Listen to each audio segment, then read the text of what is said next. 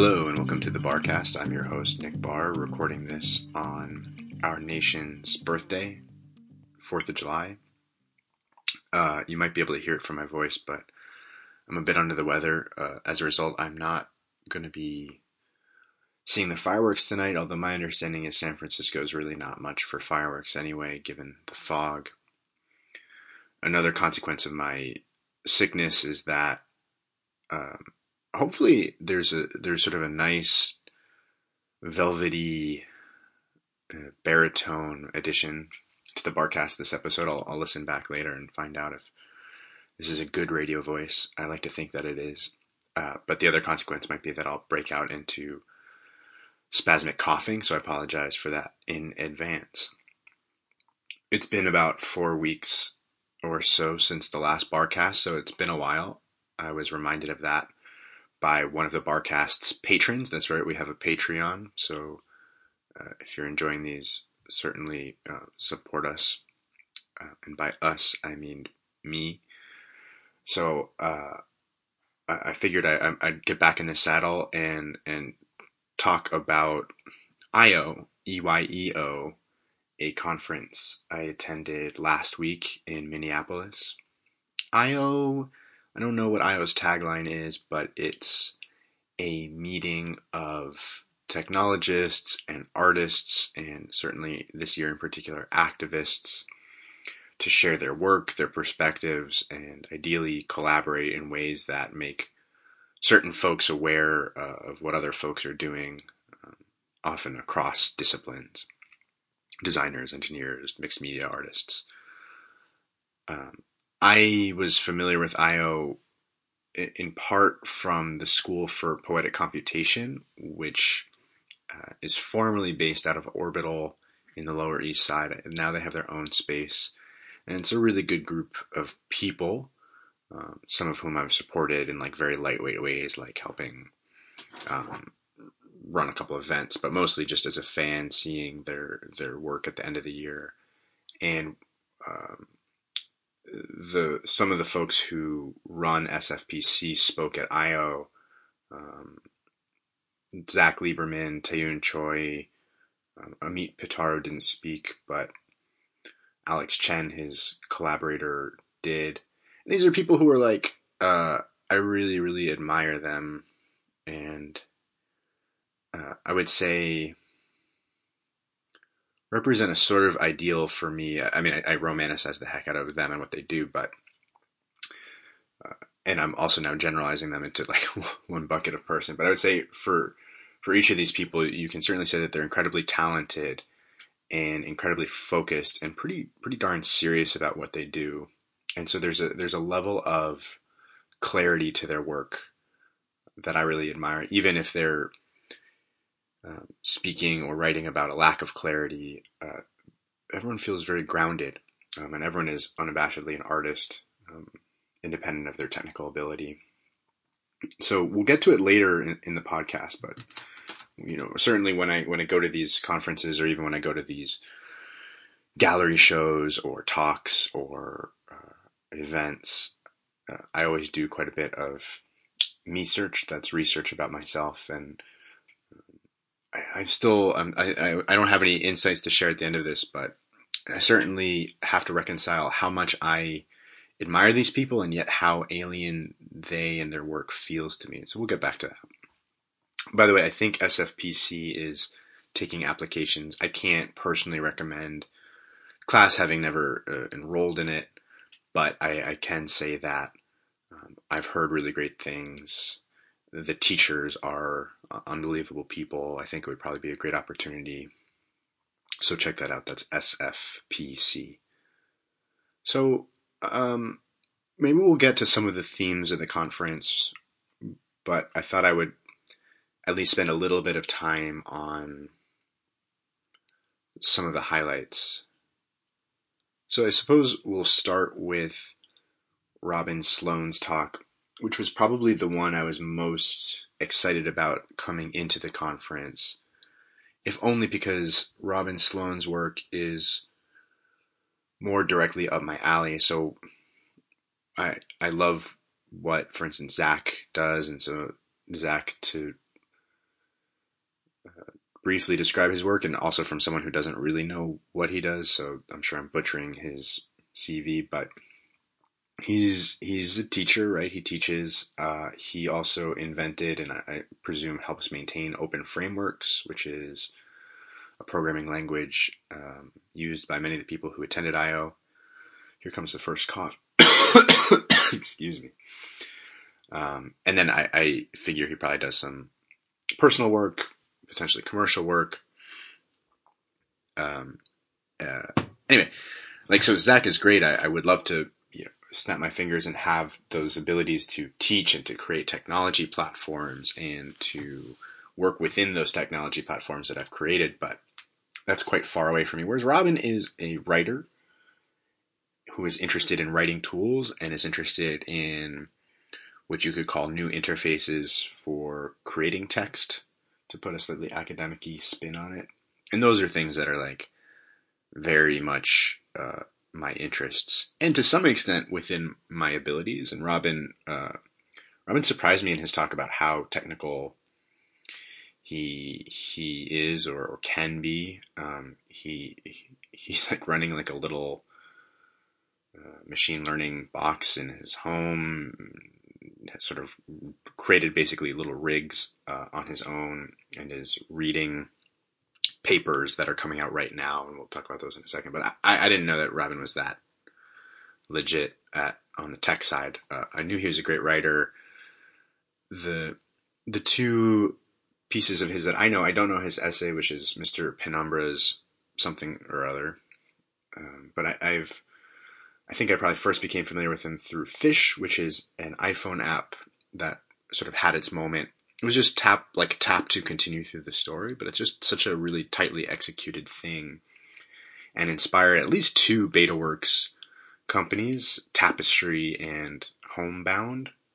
I'm sorry, I'm sorry, uh, Hardbound.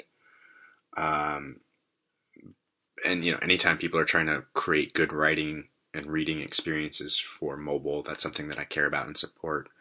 And Fish was sort of one of the early instances of it. And the message of fish is kind of cool too, which just sort of has to do with the notion of loving and um, how loving is different than liking. And so liking is is a verb that is well established on the internet and social media, but uh, how do we understand and build around loving the things that we come back to over and over again? And so anyway, that's fish. Uh, and then I also I read an essay recently by him that I really enjoyed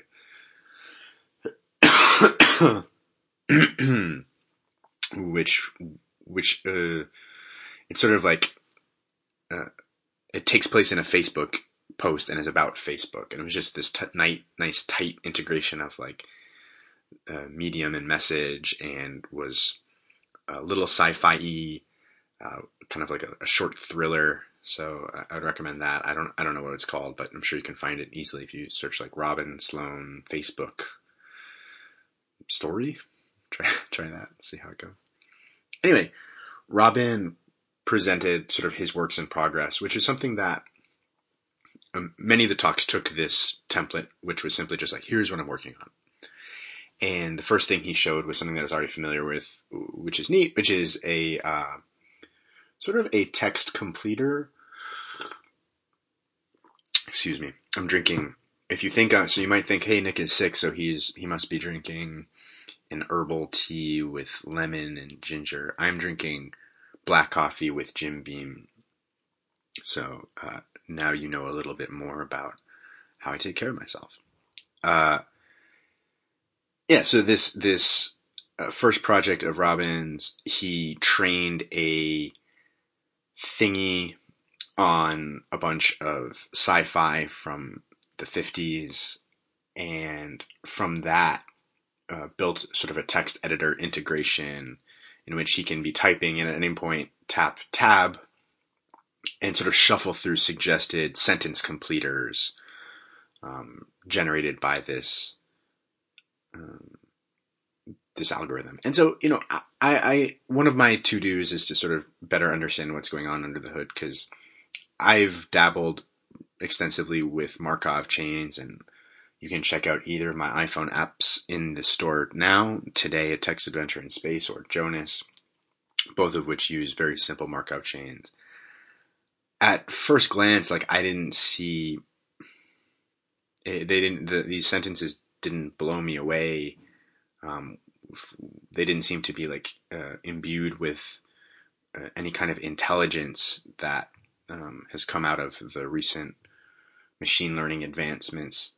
These sentences aren't playing Go and beating world champions, as far as I can tell. So I, don't really know what to make of the of the substance yet, but certainly the the space is interesting to me. And then um, after some music stuff that was kind of cool, which I'll just skip over. Robin shared a, a new project which was super interesting, which basically positions sentences in multi-dimensional space based on presumably a number of variables and and, and attributes. Um, and so what what this spatial positioning allows one to do is then to generate sentences that exist in this space um, based on the coordinates of other sentences. So for instance, if I have um, one sentence, hello world at coordinate A, and another sentence, she looked longingly out the window and coordinate Z, I can then say, give me a sentence that's M that's perfectly between these two. Or give me a sentence that's like D, a little bit on the hello world side, which is such like a weird thing to wonder um, about. And, and I love, I, I, mean, just Robin is great. He's a great presenter, and I love the way he thinks. And so, one of the things I loved about how he presented it was he was like, okay, like first I used my own intuitions, and he showed what what his intuitions were, and he he sort of mapped his way into this midpoint from these two sentences, and then he said, here's what the here's what the um, algorithm did, and uh, he called uh, attention to just one little detail that I, I, also thought was beautiful, which was I think I don't remember the first sentence, but it was a little bit more constructed. And then the last sentence was "I love you!" exclamation point. And so if the first sentence had the word rockets, like his his penultimate sentence was something like "I love rockets." Um, but the algorithm's penultimate sentence was "I love you," period, and then uh, "I love you!" exclamation point. Sort of this double downing affirmation. So you know, like you get these little uh, moments out of these generative programs, but I, I don't know. I'm I'm I'm interested to dig deeper into it and see if it's like a whole new world or if it's just sort of if Markov chains are junior varsity, this is varsity because um, it still seems like we're quite a far way away from um, anything that that is inherently interesting. It just seems like you know we're we're able to just sort of create stuff that if you smash tab enough times, you'll get something a little bit interesting. But it's it's like fishing. Um, they, they don't feel like uh, curated nuggets for for the writer's enjoyment. But I think if there's one thing that I loved about Robin's talk, it was, and he repeated this many times. It was sort of I think he, he used this phrasing of like pushing through the weird that he wasn't really interested in. Hey, look, here's what the script made for me, or here's what the algorithm produced. He takes this very seriously, and, and that's that seriously is sort of the the main word that he used. Like he's a writer, and he's trying to create new tools to make him a better writer and make him produce better writing, and he wants us to sort of keep pushing through the weird, and that's something that I share um, really deeply. So that was an invigorating talk. Um, another talk I really enjoyed uh, was this group Complex Movements. They are a Detroit-based collective, and like the most down to earth. Well, I shouldn't say down to earth is wrong. Like unaffected. Uh, they're very dead serious group of people, but they sort of just very naturally talked through things that could have been the subjects of like other people's talks in passing. Um, I'll give an example. Like they they have constructed this sort of like 3D. I, I mean, it's a stage, but it's it's it's like a hive stage, and so each panel of the hive can project its own video, and that's the, that's their performance space. And people sort of sit inside of the pod or the hive. Um, and they're like, yeah, you know, we needed to rehearse and, and figure out. So we, we made a smaller hive, but that that was too you know, didn't really work. So so we just like set it up in VR, and then, then they moved on. But like just the mere idea of like VR for rehearsal was like super impressive and and wild. Um, and, but for them, these were sort of things like, yeah, you know, hey, we, we read a bunch of com- you know literature about complex networks and took away six. Uh, what do they call them? Uh, not enigmas, six um, insignias. Maybe that was the word they used. Dandelions, ants, ferns. They had, they had all these other things, and like they're just like they're just powering through this talk. Um, and any one of these things could have been like a talk unto itself. Uh, at least some of them are hip hop artists, and like at the at the beginning they sort of mentioned um, basically like they got an ultimatum from one of their founding members. He was like, "I'm not. I just don't. I'm not going to rap anymore. So like, if you want to continue working with me, we need to find a new medium." And that was sort of the impetus for this this project. Anyway, they tour the country, maybe the world, um, putting these performances on, and then working with local organizers. Um, they're inspired by a bunch of different people, and they had some nice videos. I, am sure if you're if you're in this space, you know all about like Grace Lee Boggs, but she was a new name for me, and anyway, that's complex movements, and they were really great. Um, just like super impressive, uh, and and focused. And I think that's probably what I admire most about them is they just sort of seem to be like extremely productive and focused and serious. Um, and then I, I, will give two more talks that I thought were of note. Um, the first was probably the most talked about talk, at least in my conversations. And uh, I don't remember the name of the talk, but it was about complex networks. And the speaker's first name was Laszlo. He's Hungarian, and he he works at sort of one of those research institutions. It's like I guess half university connected, but then he also seems to do like f- consulting work. Um, he brought up a consulting project where they worked with a company to sort of help troubleshoot some things through network analysis. Anyway, his uh, the project that he spent the most time focusing on was um, art and the value of art, and so um, how might we um, understand or predict an artist's success based on, at least in part, where they show their work, and the TLDR of that talk shouldn't be too surprising to people. It's sort of like rich get richer um, if you start your career in one of these prestigious galleries or museums, you'll stay there. Um, and if anything, your success will continue to climb. Um, in part because everyone has a vested interest in you staying there, right? So the Met doesn't want its artists to slip. Um, and you know, in contrast, if you start in a lower gallery, it's very hard to sort of work your way up to the top. It's possible, um, but it's very difficult. Um, so it's sort of rich club, poor club. I'm sure it has analogs across other fields. You could probably look at colleges and stuff like that. Um, so I, I don't know. I, I wasn't like the conclusions of the talk weren't that interesting, but he was a very, uh, I would say, provocative speaker and spoke provocatively about art in particular. And at some point, you know, sort of said like, look, art has no value. Uh, the only value we can give it is the the sort of the sale of of its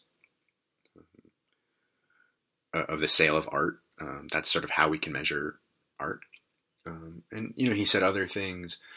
Something that I personally was troubled by was he he took Jean-Michel Basquiat's career and went back to um, a collective called Samo, which was just him and uh, another artist whose name you know, credit to Laszlo. Like now I know this guy's name, Al Diaz. I don't even think he has a Wikipedia page. I was trying to learn about him, but so it's Al and Jean Michel Basquiat working in Samo, and he basically like used it as a case study of like an A/B test, like two equal artists, um, one of whom became world famous and is now one of the best-selling, you know, most uh, highest-selling artists, and Al Diaz is toiling away in obscurity. But like a cursory look at these two artists um, shows how different their work is. And like Al Diaz's work is nothing like Jean Michel Basquiat's work. Uh, but the point Laszlo was trying to make was, you know, Jean Michel is a social climber and he falls in with, um, what's that, what's that dude's name? Uh,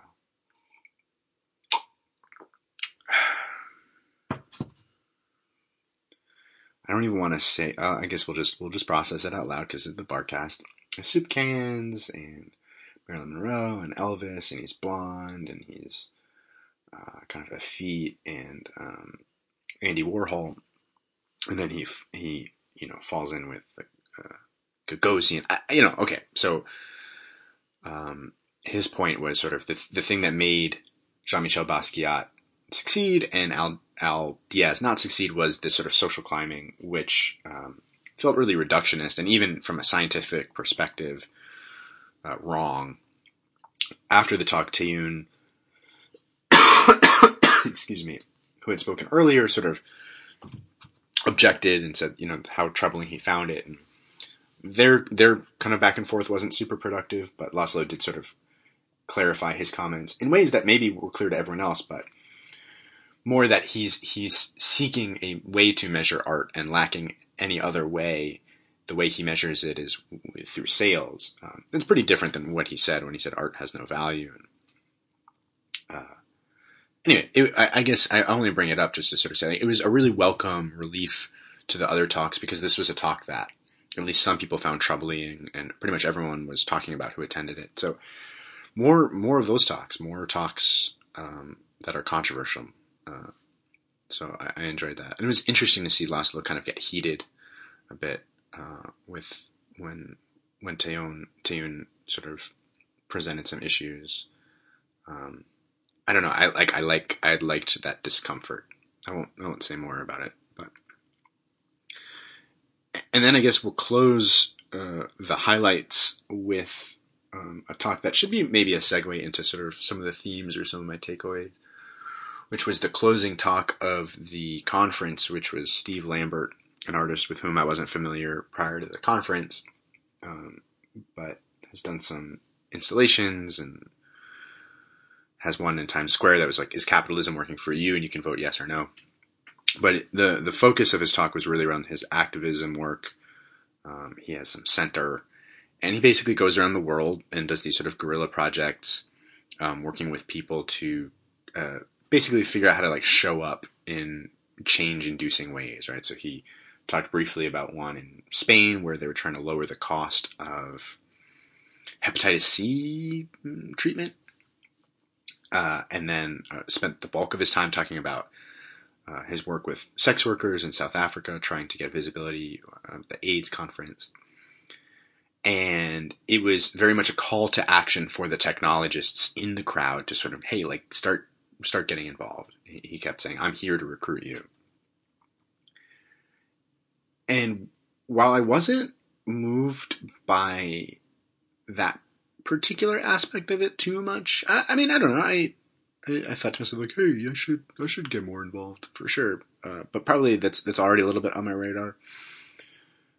For some reason, I was very moved by his work, uh, and so when he was presenting his stuff in South Africa, like I, I was almost like moved to tears when he was showing like the they they built something where it's like it's been X seconds since we talked about sex workers, and so speaker after speaker would come up at this big AIDS convention summit or HIV, whatever the hell, uh, and uh, you know, no one was mentioning sex workers, and they're sort of marching the crowd, and they're you know, hundred seconds, thousand seconds, whatever. And then finally, someone mentioned sex workers, and sort of this outpouring for relief, and then more and more people mentioned sex work, and it's like on the cover of the newspaper. It was it was such like a success story, or it felt like one.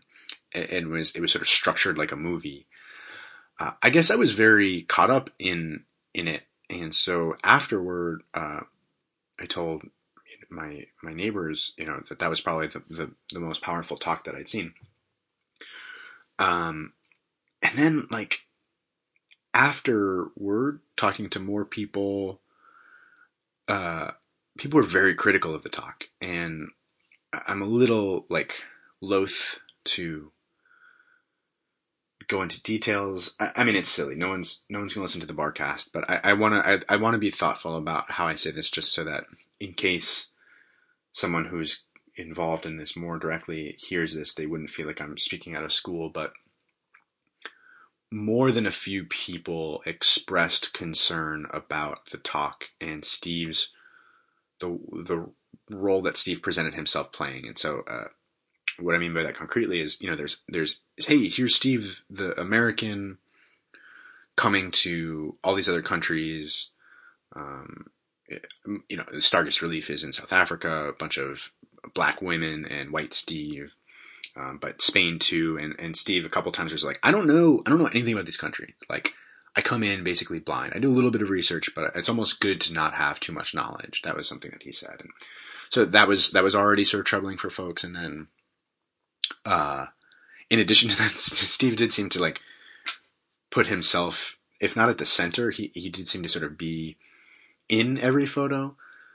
Uh, and that might just be optics. I I was completely blind to it, um, but people pointed out like, yeah, like a lot of these photos or a lot of these artifacts of the process didn't really need to have Steve in them, but you know he he was always you know pointing himself out and uh, I, you know I don't I don't really know what to make of it, but it was certainly legit criticism uh, when I reflected on it, and so it was kind of interesting to me because I think of myself as pretty critical, and when I say critical, I don't mean negative or cynical. I mean, I, I think I look at things through a critical eye for the most part by default, but I was really sort of swimming in the talk and caught up in it. So things were pointed out to me later that I, I hadn't, I just hadn't registered. Um, uh, I'll, I'll, I'm not going to mention this anecdote yet, but maybe we'll see if I drink some more of my spiked coffee. I might um, let it out. Anyway, the but this is a good segue into at least one of the themes that emerges from from this talk, which was sort of like the artist versus tech worker dichotomy, and how how real is that dichotomy, and what what should we do with that dichotomy? Uh, I would say, you know, from my from my experience at that, at least at that conference, it was very real that um, artists were looking at these talks through art glasses and tech people were looking at these talks through tech glasses. And I don't know which glasses I looked at it through. And there, I'm sure plenty of people like me who don't quite fit neatly into one or the other. And uh, you know uh, that's that's that's all about lenses, right? I mean, you can be a tech person and look through artist glasses, but I, I guess I, I guess I'm saying I, I believe in the glasses, and I've been trying to figure out how to articulate what those different lenses mean. And Steve's talk and thinking about it made me come up with at least one version of this, which is I, I think there's the utility lens. Was this talk useful? Particularly, was it useful to me? Did I come away with a new perspective or some tools to put in my toolkit or some takeaways or some action items or some to dos? What was the upshot? what was the expected value and did I get that value? Um, this is a, a, business perspective, a tech engineering perspective. This is an optimizations perspective. This is a, uh, yeah, you know, I think you get the point. Um, I, I can't, I can't speak for Kevin. Kevin, if you made it this far, you know, feel free to correct me. But I, I would imagine this is the talk. This is sort of a lens that you look at things through, just having having heard you talk about uh, uh, not just this event but others, like how useful was it, and how useful did I hope it was going to be, and like did it match those expectations, and given the value of the people in the room, like did they outperform, underperform, or perform?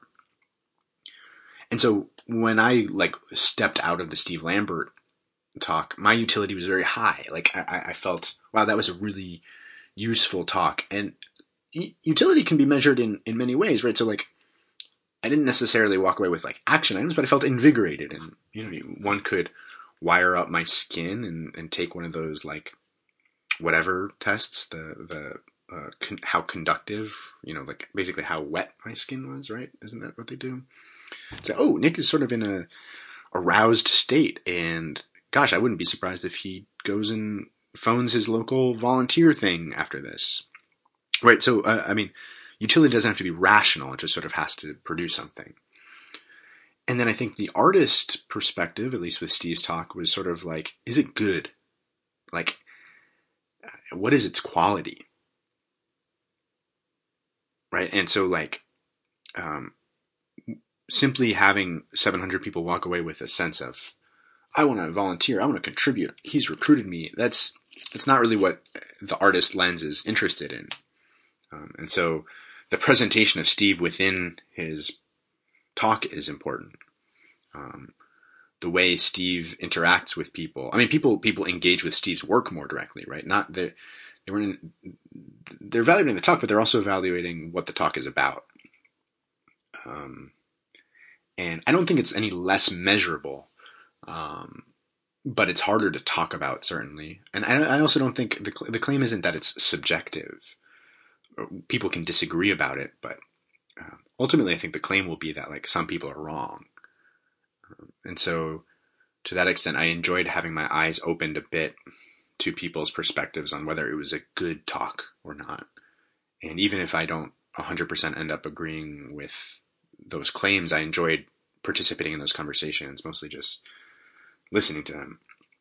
So there's there's sort of the the utility versus quality lens that um,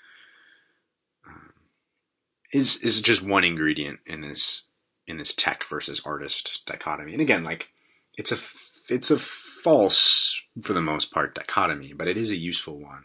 And then you know what do we do with it? Um, I, I think the answer is certainly not that artists art and techies tech. Like that doesn't feel useful. How do we how do we tech with a more artistic lens? I don't think artists need the te- tech lens so much. It's like going back to that, like excuse me, when I mentioned like these people who I admire so much, like they're among the most. So I mean, so there's two things. One is like your ability to code. I, I mean, artists that like there are many great artists who are great coders. Zach is an example. Uh, Alex Chen, who presented his work with music, is an example. Like, I, I don't think that's. I don't think there's a story in 2017 which is like, how can art be influenced by technology? Like that, that ship has sailed. There's another version of it which is like how can we apply lean methodologies to artists? And that was sort of something that steve lambert was promoting right? He's like hey like it's not about building the website. It's like about like applying this great he didn't use the word entrepreneurial but like this framework for um, this framework for action um, that maybe some artists or or non-tech people might lack. And like i don't even know if that's resonant at all because going back to these people who I admire, they're they're so I think they're incredibly not just productive, but um, I mean, you know, these guys started a school that I think at this point is sustainable. And they're going into their like fourth or fifth year. Like the the achievements and the victories that artists are able to make, whether it's starting a school, which of course is like a, a an outlier, but simply getting a grant or applying to grants, doing talks, uh, the amount of hustle that that requires uh, to me is more impressive, honestly, than the hustle required to raise a seed round. um, and again, you know, this is me romanticizing the other for sure, but um, yeah, I don't, I don't know what, I don't know what tech techies have to give artists, but I do know that many, many tech organizations would benefit from um, a little bit more artistry, and of course that that's like a loaded claim that can mean all sorts of things. The last thing I'm talking about is adding a bit of whimsy to the load screen. Um, I'm thinking more about that quality lens. Is what we're doing good, and um, who are the recipients? Who is the audience? How are they going to be interacting with it? Are their interactions healthy? Are their interactions sustainable? What are those interactions causing them to feel internally? These sort of areas of investigation that um, usually just, I don't think they're invisible to those of us in the tech scene. They just get cut. Like, we, we got three months to ship, um, and you're going to have some person saying, like, hey, I want to go out and interview these people and ask them these questions. What were your reasons? And at the end of the day, you know, did we meet your reasons? And you're like, cool, that sounds like a great project for next year. Um, but Anyway, so I, I think um, I'll, I'll pause there on, on the artists versus technologists theme. It, it certainly made me this talk made me think like what what the fuck am I doing with my life? Um, uh, although that is an easily triggered um, uh, rabbit hole these days um, I, just to be blunt, I think I'm very dissatisfied with um, with myself and my work um, in general, and happened for like the last couple of years. This isn't this isn't like a new thing, but I, I long for that focus that I see in other people. Um, this isn't a productivity problem. This isn't a mouth of the funnel problem. I have tons of works in progress. Um, most recently, I, I made an app called Pablo. I do have these these creative writing apps that um, I think have some potential. I have a couple poetry projects that I'm excited about.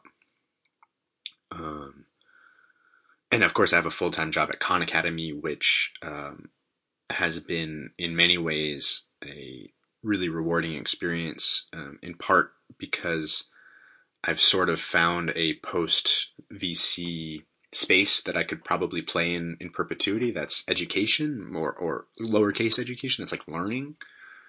Um, and, and really just turns out to be a really great continuation of things that I've always been interested in, right? So if you think about the work we did at Canvas and DrawQuest after it around the creative habit. In 2011, that was a venture backable business. How do we get people to be creative every day? In 2017, maybe not, but then you go over to education and it turns out that like, oh, educators care desperately about uh, creativity and, and how do we start to weave it into the curriculum? So like, um, I, have kind of made a, um, like made headway in figuring out how to continue my work um, in a way that's economically sustainable, assuming either at Khan Academy or or you know ultimately after Khan Academy, assuming that I'm able to figure out how to get funding for these kinds of projects, which is a big assumption. Um, but yeah, I, I the, one of the first things I did after the talks were over was um, you know, oh, oh there's going to be a Trello board. Like, if only I, if I create the right Trello columns, I'll, I'll really be able to, to improve my output. And so when I think about my output, like, I'm starting to do this, but it's, it's the so what of any project I do. I, I oftentimes just, I get like this inkling and I, I just jump into the project because I'm like, oh, I, I can see it so clearly. So I just need to go heads down and build it. Um, and I'm not wrong. Like I, I, do have these ideas that are basically fully baked. And then after about three or four months of coding, because I'm not a great programmer, there's the idea. Uh, but then it's like, then what? I was talking to my artist cousin, aunt Claire, who you know told me something that's dead simple, and it's something that I already knew within entrepreneurial or product management stuff, but had never really applied to my personal projects, which is like work backwards. Like, what does the end look like?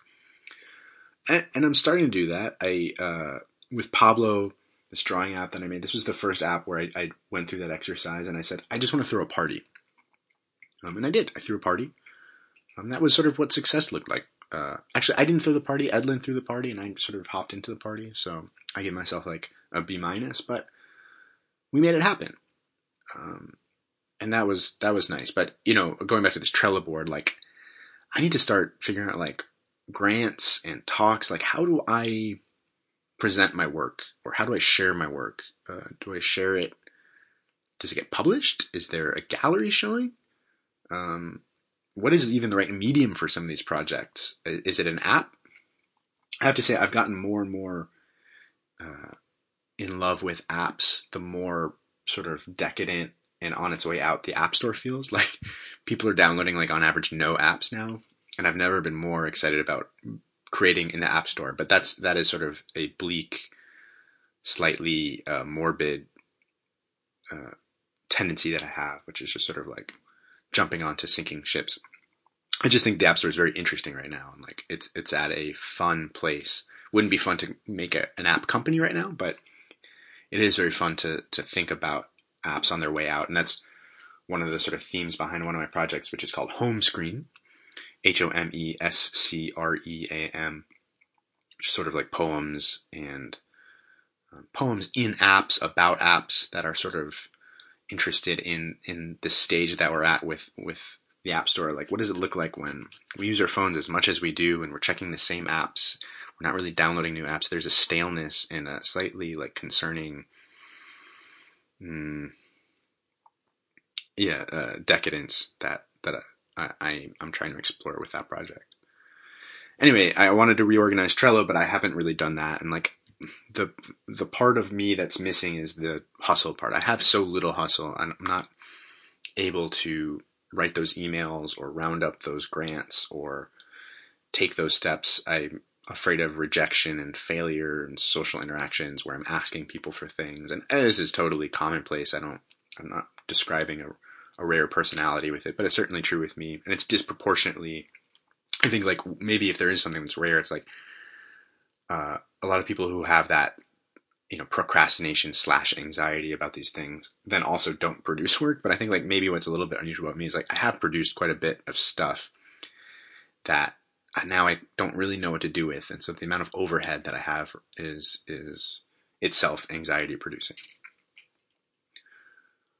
Um well i guess this has been quite a long Barrcast but um hopefully you've you've made it this far. I guess I'll close with just an anecdote about Minneapolis. So one of the um,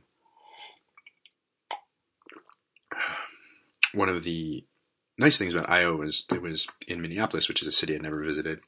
I have kind of an estranged cousin who lives there who I didn't meet while I was out there, but I guess I, I guess so. I guess I have been to Minneapolis maybe as a like little infant, but and I he's not really estranged. I just I don't I don't have a relationship with him. On Friday, I, I took I took Friday off, so there was no more conference, and I rented a kayak and kayaked around Lake Calhoun for a bunch of hours, and it was a beautiful sunny day, and I I laid up on the beach and I read um, the Witcher book that I, I had recently bought and finished that and yeah, it was just like a beautiful summer day in Minneapolis. The sort of time when you're like, oh, I could totally live here, and then you remember that it's it's like below freezing nine months out of the year. But that day was really beautiful, and then this huge storm cloud came, and um, I I grabbed my kayak and started like paddling desperately to go back to the rental place. but the storm overtook me and started raining and then it started thundering and lightning and I, i'm not i don't want to die in minneapolis on some lake so i um, i i got onto the shore sort of randomly there's a bunch of really nice houses around there and um, i didn't have any any i guess i had a little bit of battery left in my phone so i looked up what was around but then my phone died and so I just sort of felt very like isolated, just wandering around. I was like, I should probably find cover and then um, walked into a nice bookstore um, and basically just pretended to peruse for an hour or so until the lightning stopped. Um, and then uh, I, I, when I went when I went back to where I where I laid up my boat, the the boat was gone. so I had like this moment of panic. I was like, "Oh fuck, what what the hell happened to this boat?" But then I looked and and way out on the lake, there was a guy hauling like four boats. I guess a bunch of people had abandoned their boats, and so he had sort of gone and collected them all and was bringing them back to the rental shop. And so I ran over to this bridge where earlier I'd seen kids bridge jumping, and I really wanted to bridge jump, but they were like, they're probably like 15 or 14, like they were really young. So I, I wasn't like, hey kids, can I bridge jump with you? And maybe the water was too sh- too shallow for me, but deep enough for them. I don't know. I, I, I, it's one of my regrets of the trip, not be not bridge jumping, but I went to the bridge and I, I shouted down. I was like, "Hey, do my boat!" And he did, and he un untied it from his big knot of boats and gave it to me. And he was happy to do that because he was going really slow. Like he was hauling four boats in himself, like one of those junky little yellow paddle boats. Um, and so I kayaked home. But anyway, uh, in the bookstore, I did I did buy yet another Neruda book, and so I will close instead of doing a Barrcast that is just me reading a Spanish poem because I know those are very unpopular, I will I'll, I'll, shoehorn this this particular one at the end. Okay, so this is um, poem number eight from the Book of Questions, which Neruda wrote, I guess, a couple months before he died. I don't know if you knew this, but apparently uh, in 2001, the government of Chile formally announced that Neruda was probably assassinated. So he died in his 70s and was already terminally ill with, I think, stomach cancer. Uh, Pinochet had just taken over and Allende was dead. So, like, nothing was going to really happen with Neruda. He's, he was going to die soon anyway, and his doctor would come every day and, like, give him a shot or something. And then one day, his doctor was replaced by this other doctor who Neruda didn't know, and he sort of said, who, who are you? He says, I'm the replacement doctor. And then he gave him a shot. And I guess the shot felt different, or uh, Neruda was suspicious. He says, You've just killed me. And then the next day, Neruda was dead. And so for a long time, you know, his official death was stomach cancer, but I guess recently they've they've determined that he was almost certainly assassinated. And like, what a cool way to go out! I mean, I don't know if I had terminal stomach cancer and I was this really proud poet of the people. If someone's like, "Hey, guess what? Like, I've got this amazing opportunity for you," I would definitely, I would definitely choose assassination. That was cool. I wonder why Pinochet like bothered. Anyway, this is question poem eight. So all, all, the poems are just questions, and so I'll read it in Spanish and then we'll translate it. Yeah, uh, I'm not translating it. It's it's a double language book. ¿Qué cosa irrita los volcanes? We'll try it again. ¿Qué cosa irrita a los volcanes que escupen fuego, frío y furia? ¿Por qué Cristóbal Colón no pudo descubrir a España? ¿Cuántas preguntas tiene un gato? Las lágrimas que no se lloran esperan en pequeños lagos. O serán ríos invisibles que corren hacia la tristeza. So that is poem number eight. Very uh, easy read, although I still managed to butcher it. And this is it in English. What is it that upsets the volcanoes that spit fire, cold, and rage? Why wasn't Christopher Columbus able to discover Spain? How many questions does a cat have? Do tears not yet spilled wait in small lakes, or are they invisible rivers that run toward sadness? Okay, that'll do it. See you next time.